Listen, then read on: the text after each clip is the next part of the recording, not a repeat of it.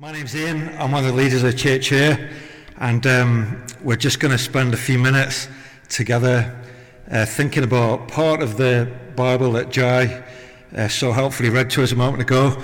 Uh, we've had a lot going on today a baptism service, it's Mother's Day, we were conscious of that. Um, we've had a few technical hitches as well.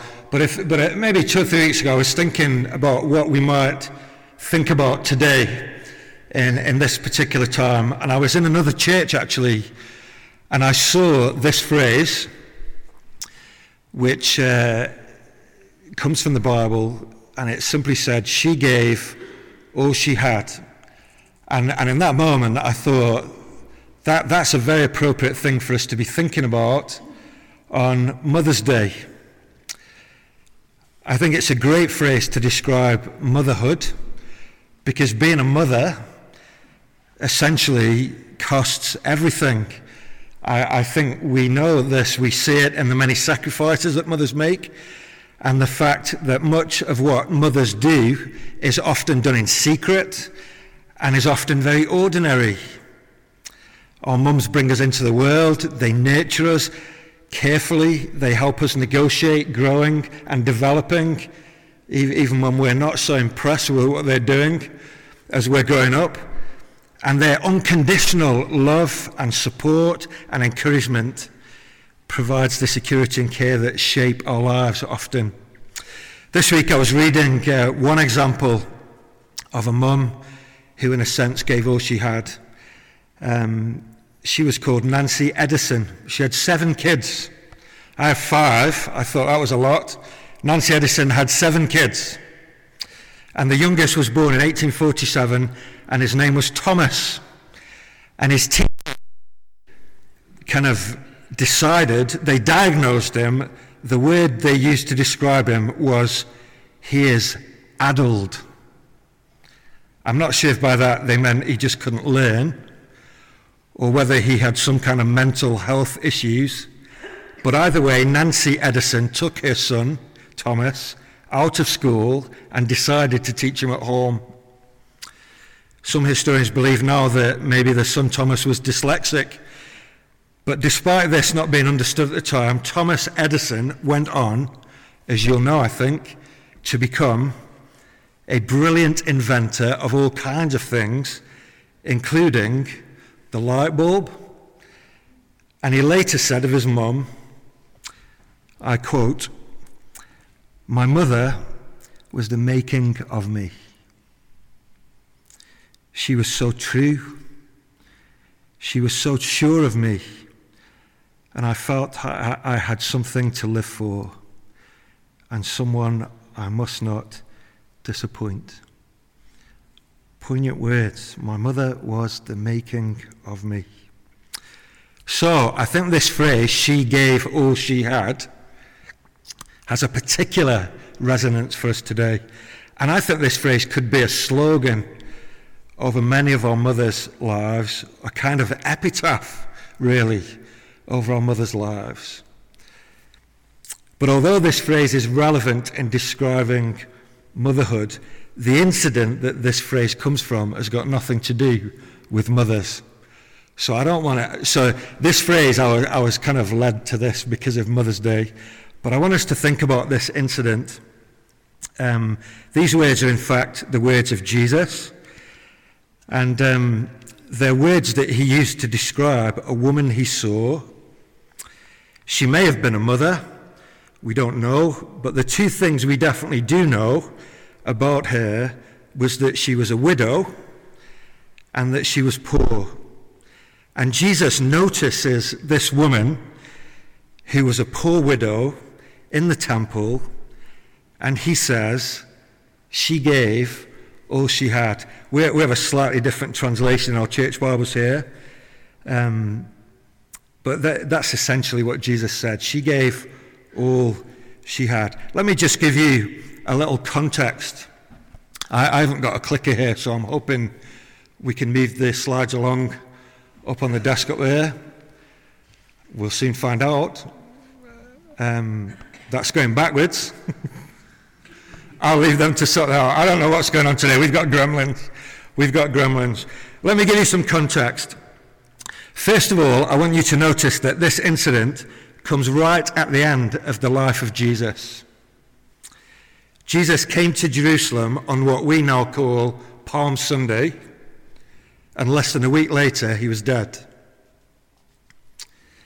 Probably two days after this incident that Jai read to us, Jesus was crucified outside the city wall of Jerusalem.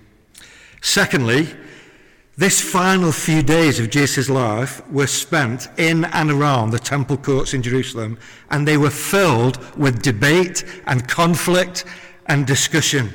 Various groups come to Jesus in chapter 11 and 12, basically trying to trip him up. Various groups, the strict Pharisees come to Jesus and they have a go. Later on, the secular party of the Sadducees have a go. It's all very tense. Jesus answers all their questions until no one dared to ask him any more questions. Mark tells us that the crowd were amazed and delighted, but the authorities are plotting to arrest him. So this is it. This is this tension in the air in, in Jerusalem. Thirdly, I want you to notice, I, I didn't appreciate this till I looked at this more fully this past week. This is basically the last thing that Jesus does publicly before his death. This is the last incident of Jesus' public ministry. In chapter 13 and verse 1, we're told that Jesus left the temple with his disciples and he never came back. So the placement of this little incident is actually quite odd in a way. After all the political conflict, all of the tension in the air, with the crucifixion of Jesus looming just two days later, the last activity that Mark, as he writes his gospel, wants his readers to know is that Jesus notices this poor widow and highlights, therefore, forever the fact that she gave all she had. Let's, uh, let's take a moment to think about the incident itself. I don't know if you're a people watcher. Sometimes I, I quite like going to Meadowhall. Some people call it Meadow Hell. I, I quite like going to Meadowhall. And obviously you're shopping, but I, I quite like going to Meadowhall just to people watch. I don't know, is that weird? Maybe it is seeing all the different hundreds, thousands of people sometimes, all different shapes and sizes, all going about their business. Mark tells us here in verse 41, if you've got your Bible open, it'd be a great help to me. Um, we're, we're on page 1018 in the church Bibles here. In verse 41, Mark tells us Jesus sat down opposite the place where the offerings were put and watched the crowd. He's people watching. He sits there in a quiet spot to observe the activity that's going on in this part of the temple. So this is in the outer court. This, was, this part of the temple was actually known as the women's court, partly because women weren't allowed to go any further than this point. And in this court, I'm told that there were apparently around the walls 13 massive chests for people to put their money offerings into. Some of them were labeled for specific offerings, and the rest were just for people to put their offering, free will offerings, if you like, not designated for anything. Each chest had on the top of it an upside down ram's horn. If you can picture that, like a curly trumpet, narrow at one end and wide at the other end. But when they put them on the chest, they put them upside down so the narrow end's at the top, so no one can put their arm in and nick the money that people are putting into the chest. But you can imagine what an opportunity this scene is to be what I would call a Tommy Topper. I think you would save your coins up till you had a nice big bag and you'd stroll up to one of them and you'd carefully tip it in the narrow end of the ram's horn and people would hear the noise of all the coins clattering down the horn into the chest. The more you give, the more people silently saying, wow, they've given a lot. You can, re- you can be a real Tommy Topper in this environment. Perhaps it's the equivalent, I don't know, when we see children in need on a Friday night on TV, and you see the people have the massive cardboard check saying how much they've raised, and they get a nice photograph. Maybe this is like the, the cardboard check. The money goes in, great noise. But as Jesus sits there watching, he sees all these people coming and going. He sees several wealthy people come up and pour in their large bags of coins. And then he sees this poor widow shuffle in, and she drops into the ram's horn two tiny copper, copper coins that barely make a tinkle. They barely make a ding. What's the, what, what's the word? That they, they slide in. Mark clarifies that what she put in there was the smallest amount possible. I, I've been thinking about this week and trying to, in, in today's money, my, my understanding here is that she's putting in less than 10p into the offering. And as Jesus watches all this unfold, he suddenly calls his disciples to him in order to point out a very striking contrast. Look with me at verse 30, uh, 43. Calling his disciples to him, Jesus said, Would you get a look at it? No, he didn't. Truly, I tell you, this poor widow has put more into the treasury than all the others. They all gave out of their wealth, but she, out of her poverty, put in everything, all she had to live on. Do you, do you find that striking as a comparison? How could this woman who put in less than 10p into the offering box have put in more than all the wealthy ones with their big bags of coins? Her gift wouldn't even cover the cost of a few tea bags. Her offering is tiny compared to all the others. And because it's so tiny, it wouldn't make a dent in the costs of running a temple. There's a story told in Jewish literature of a woman who came and made an offering of half a cup of flour. And the priest in the temple told her to go away. And as the legend goes, he had a dream in the night where some being told him off for sending the poor woman away because yeah, he, he thought the gift was pointless. It seems pointless to us. And yet, Jesus, as he's people watching, notices and values her gift more highly than all the other gifts. It seems that Christ's economics are different to the world's economics. And the main reason Jesus seems to give is that the wealthy ones gave out of their surplus, while this woman gave everything she owned. Her gift was tiny, but it cost her everything. Even the fact that she had two coins is striking to me. If I had two coins, I'd put one in and keep the other one to buy some food on the way home. But she puts her two coins in For Jesus, her gift is valuable not based on what she gave or the amount of her gift. The value was in her motive.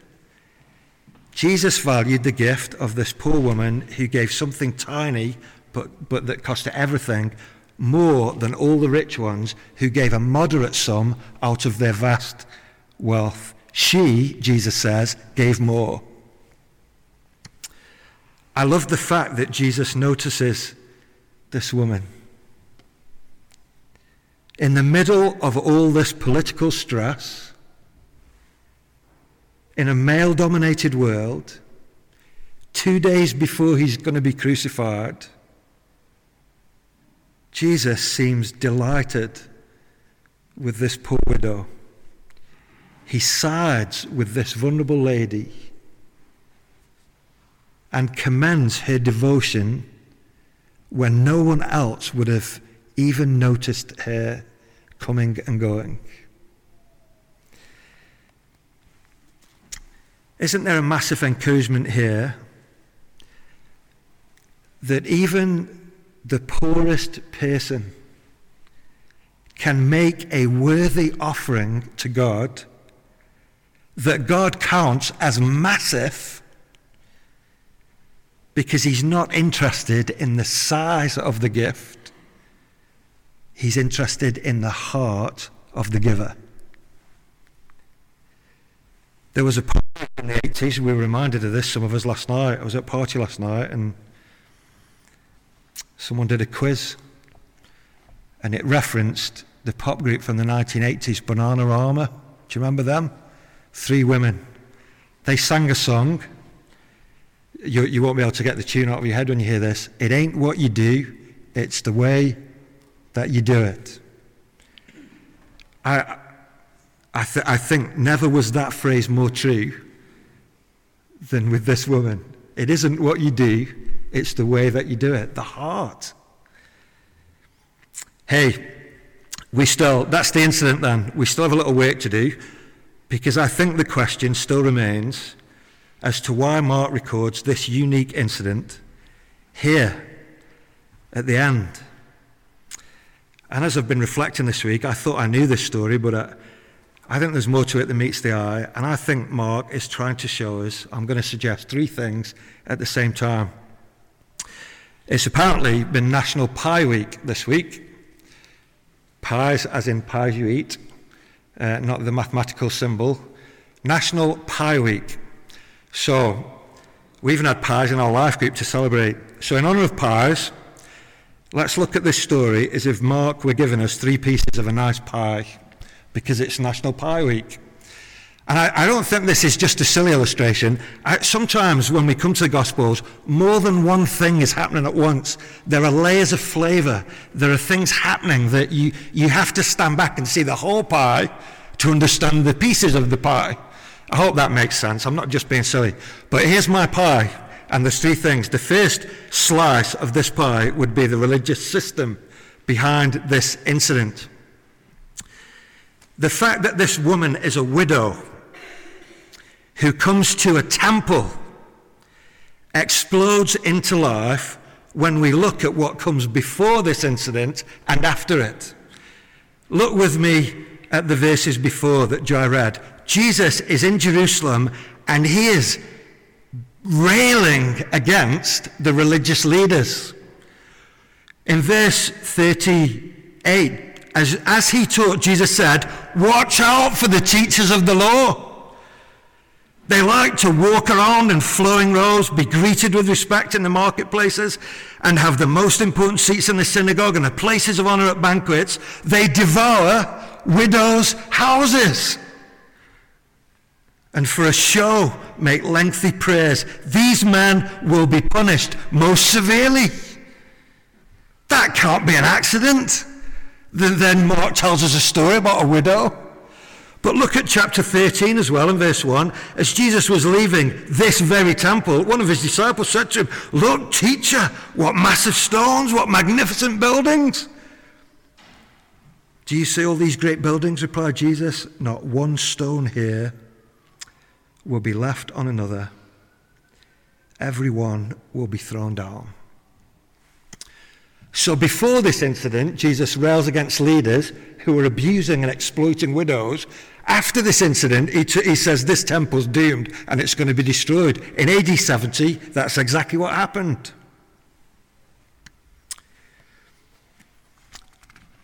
And in the middle, this poor widow comes into this doomed temple and gives money when, he, when Jesus has just argued that the religious authorities are exploiting widows. I think Mark is trying to tell us that religion can very often be greedy and abusive and corrupt and despicable. Some commentators even suggest that Jesus isn't actually drawing attention to or praising this woman, but actually calling his disciples to lament a system that allows a poor widow to give her last cash to an already wealthy institution. There's a lot in the Old Testament part of the Bible about the nation of Israel caring for the vulnerable and the marginalized. The idea was that widows like this who were poor would be cared for, not robbed. This is the temple that among all temples ought to be providing for poor widows, not fleecing them. And Jesus sees straight through the hypocrisy of a religious system that is all about money. These leaders have a great reputation for being holy, but they're only interested in lining their own pockets. They know how to put on a show to gain favor with people, but underneath they're greedy for power and position and cash. The leaders here, according to Jesus, care more about what people think of them than they do about the poor. They care more about what they look like than they do about the needy. Their ministry is one of serving themselves and exploiting the vulnerable. I think Mark wants us to see that as part of this pie. And isn't there a challenge here for those of us who are followers of Jesus? Are we more bothered about how we look than we are about the needs of others? Is it possible that our piety and religious activities can actually mask the real selfishness of our hearts? We love people to think that we're generous when often we can be inwardly stingy and selfish. Hey, we need to move on. The second piece of pie, are you full yet? Is it's going to come in a minute. The poor widow. Thank you. Here's the thing I, I think it is possible for the system to be corrupt and for the woman to still be pleasing to God. Jesus, I think, certainly does seem to be making a favorable comparison, as we've already seen. I think what Mark is drawing our attention to here is that Jesus is disgusted and delighted at the same time. Disgusted with the system and yet delighted with this woman it's hard to kind of reconcile those flavors. We've highlighted already the fact that no gift that is truly given to God can ever be insignificant or too small. But I think what Mark is really aiming at here is to show us that our worship of God must involve a wholehearted faith and a surrender to Him. This woman didn't give part of herself, she gave all she had.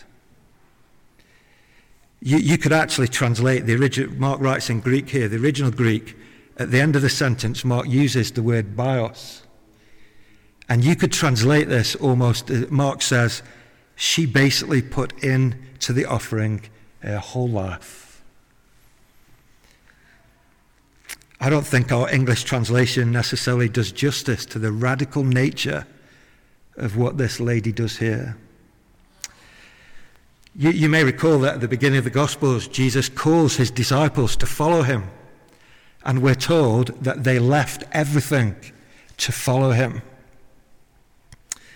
And in the same way, this woman comes into this temple, and in her heart, she is saying, God, I love you.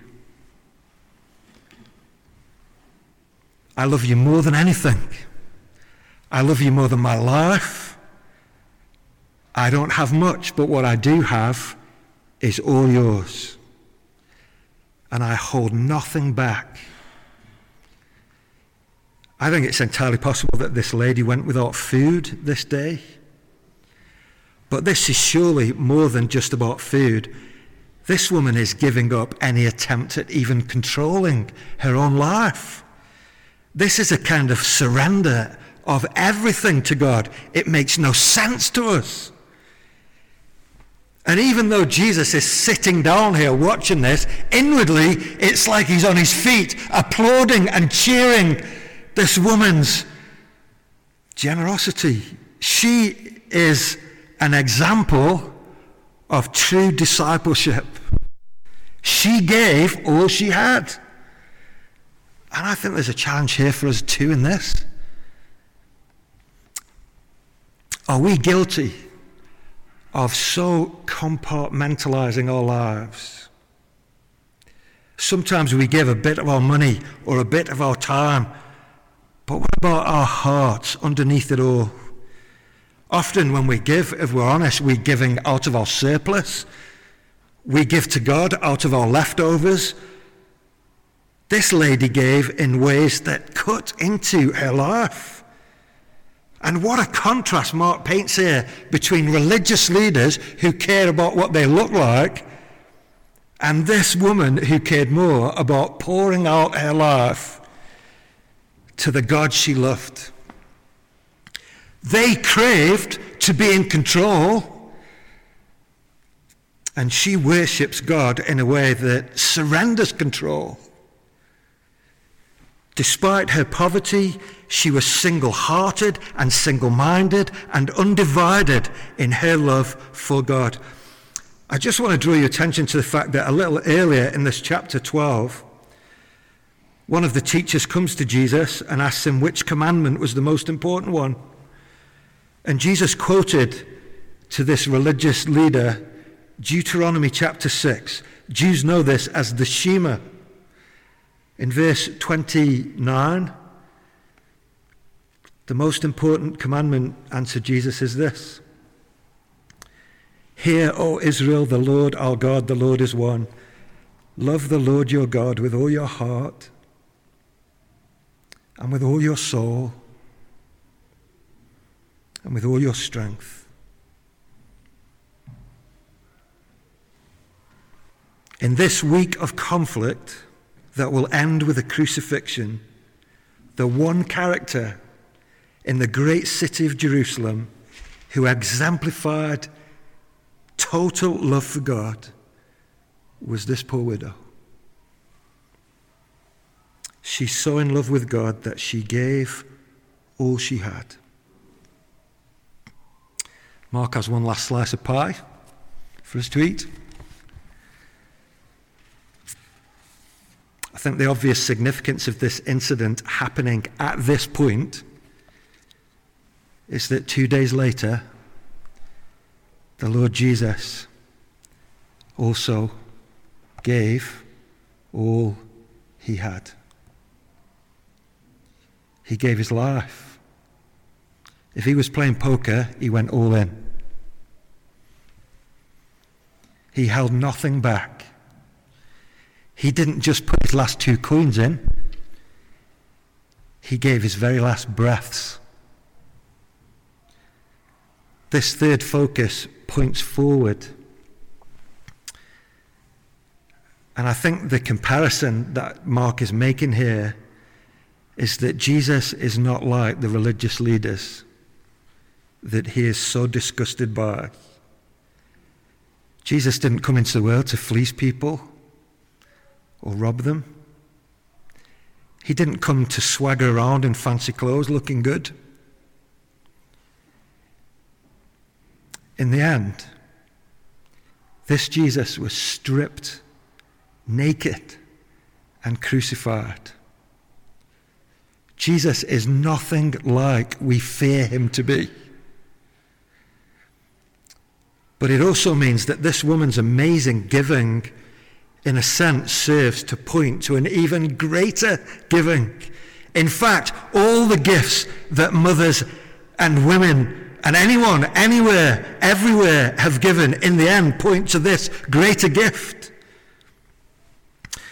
There's a verse later in the Bible, one of Paul's letters to the church in ancient Corinth, where Paul says, You know the grace of our Lord Jesus Christ, that though he was rich, yet for your sakes he became poor so that you, through his poverty, might become rich.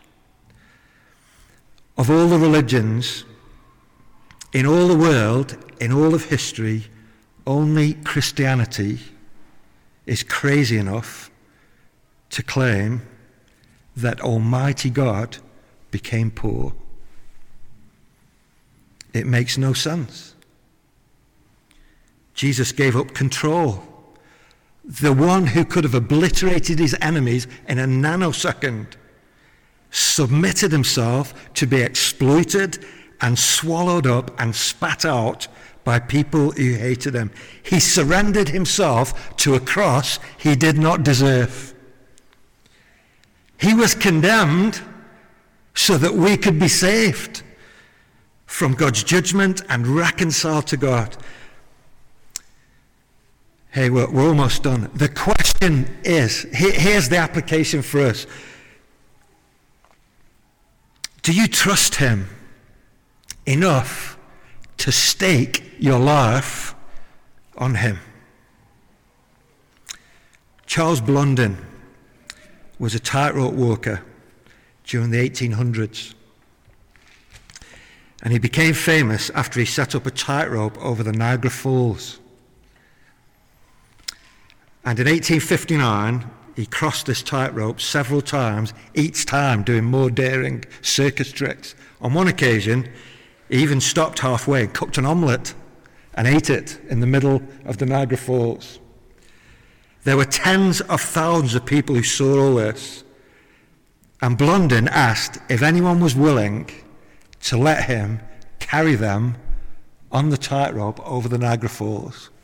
He even offered $1,000 for someone to be willing to do it, which is a lot of money. I think that's $30,000 roughly in today's money. Here's the thing there were tens of thousands of people there who admired him, they clapped him, they cheered him. In a sense, they even believed that he could do it. But not a single person came forward.